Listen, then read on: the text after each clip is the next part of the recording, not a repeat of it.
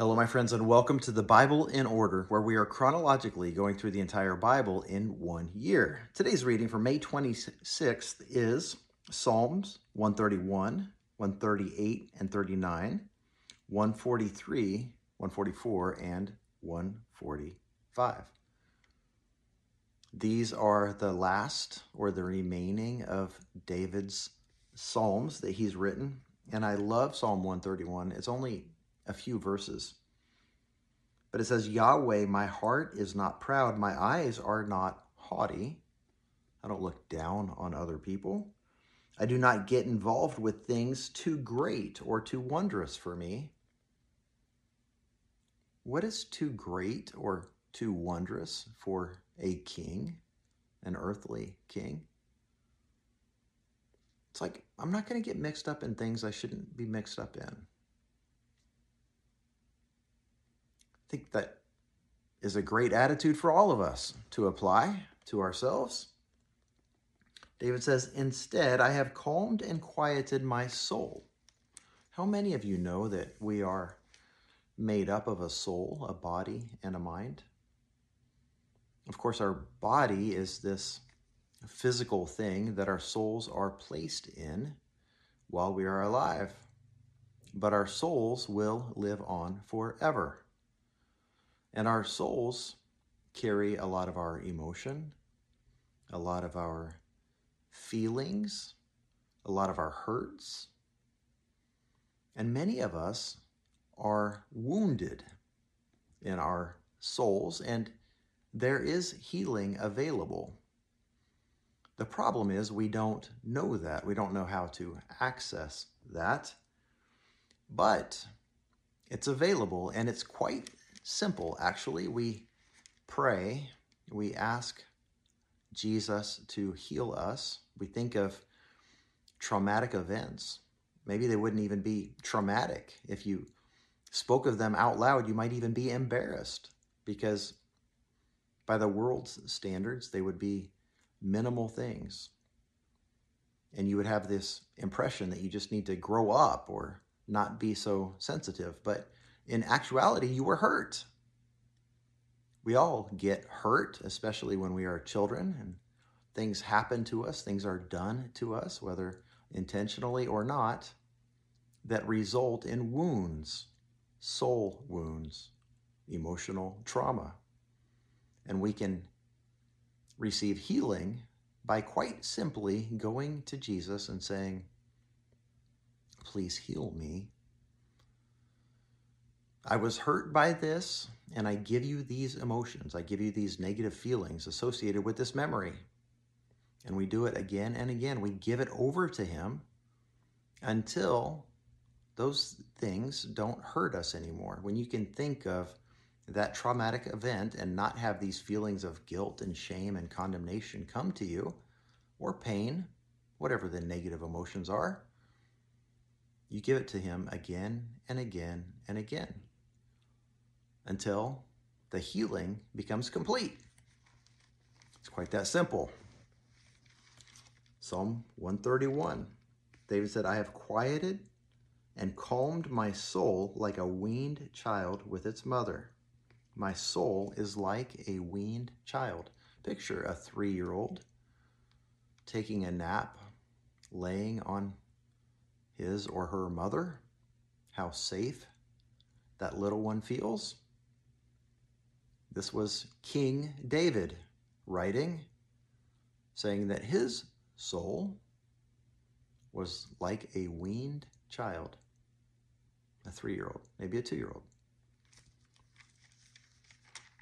If he did it, this mighty warrior king, then we can certainly do it as well.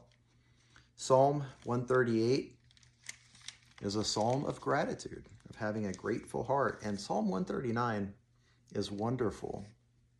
And it's often quoted, especially in the pro life movement, as you knit me together in my mother's womb. You saw me. Before you created me, you knew me, the psalmist David says.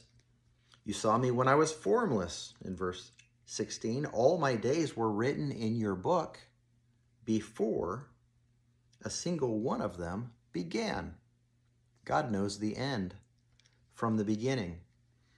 It's because of this psalm and some of the other uh, writings in the Old Testament in particular that we have the doctrine of God's omnipresence. Omni meaning all, presence obviously being where He is, where He is, is everywhere. God is omnipresent. He's also omniscient.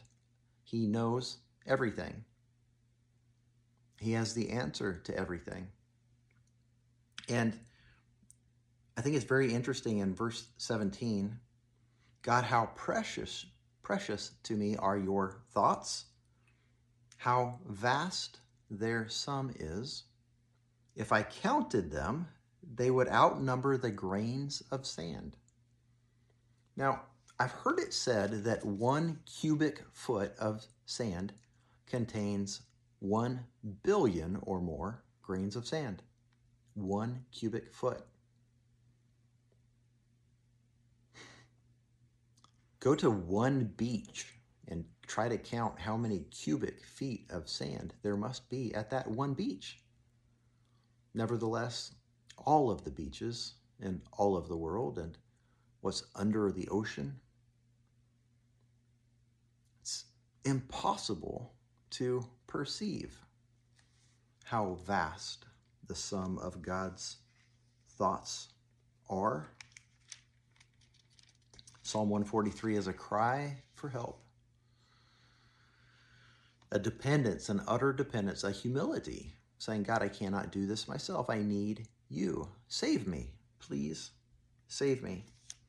Psalm 144 is a prayer, another prayer of David. And some would call it a king's prayer, things that a king should pray for. And again, it's salvation, it's got a theme of humility. Who am I? What is a human that you should care, oh God? Yahweh, part your heavens and come down. Touch the mountains and they will smoke. God is amazing. He's not only omniscient and omnipresent, he is omnipotent, meaning all powerful. There is nothing he cannot do. And because of that, in Psalm 145, we end with David praising the greatness of God. He is unmatched in every category. There is nothing there is no one who compares to him. There is nothing or anything that competes with him. He is unmatched. He is in a category completely by himself. And we cannot even begin to understand his greatness, his purity, his power, his imagination, and perhaps even more important, certainly just as important, is his love for you and for me, and his desire to partner with us to change this world for his glory. That, my friends, is beautiful and inspiring. It makes me want to know him more, and I'm sure it does for you too. God bless you. As you seek him, may you find him for his glory and for your good. We'll see you tomorrow.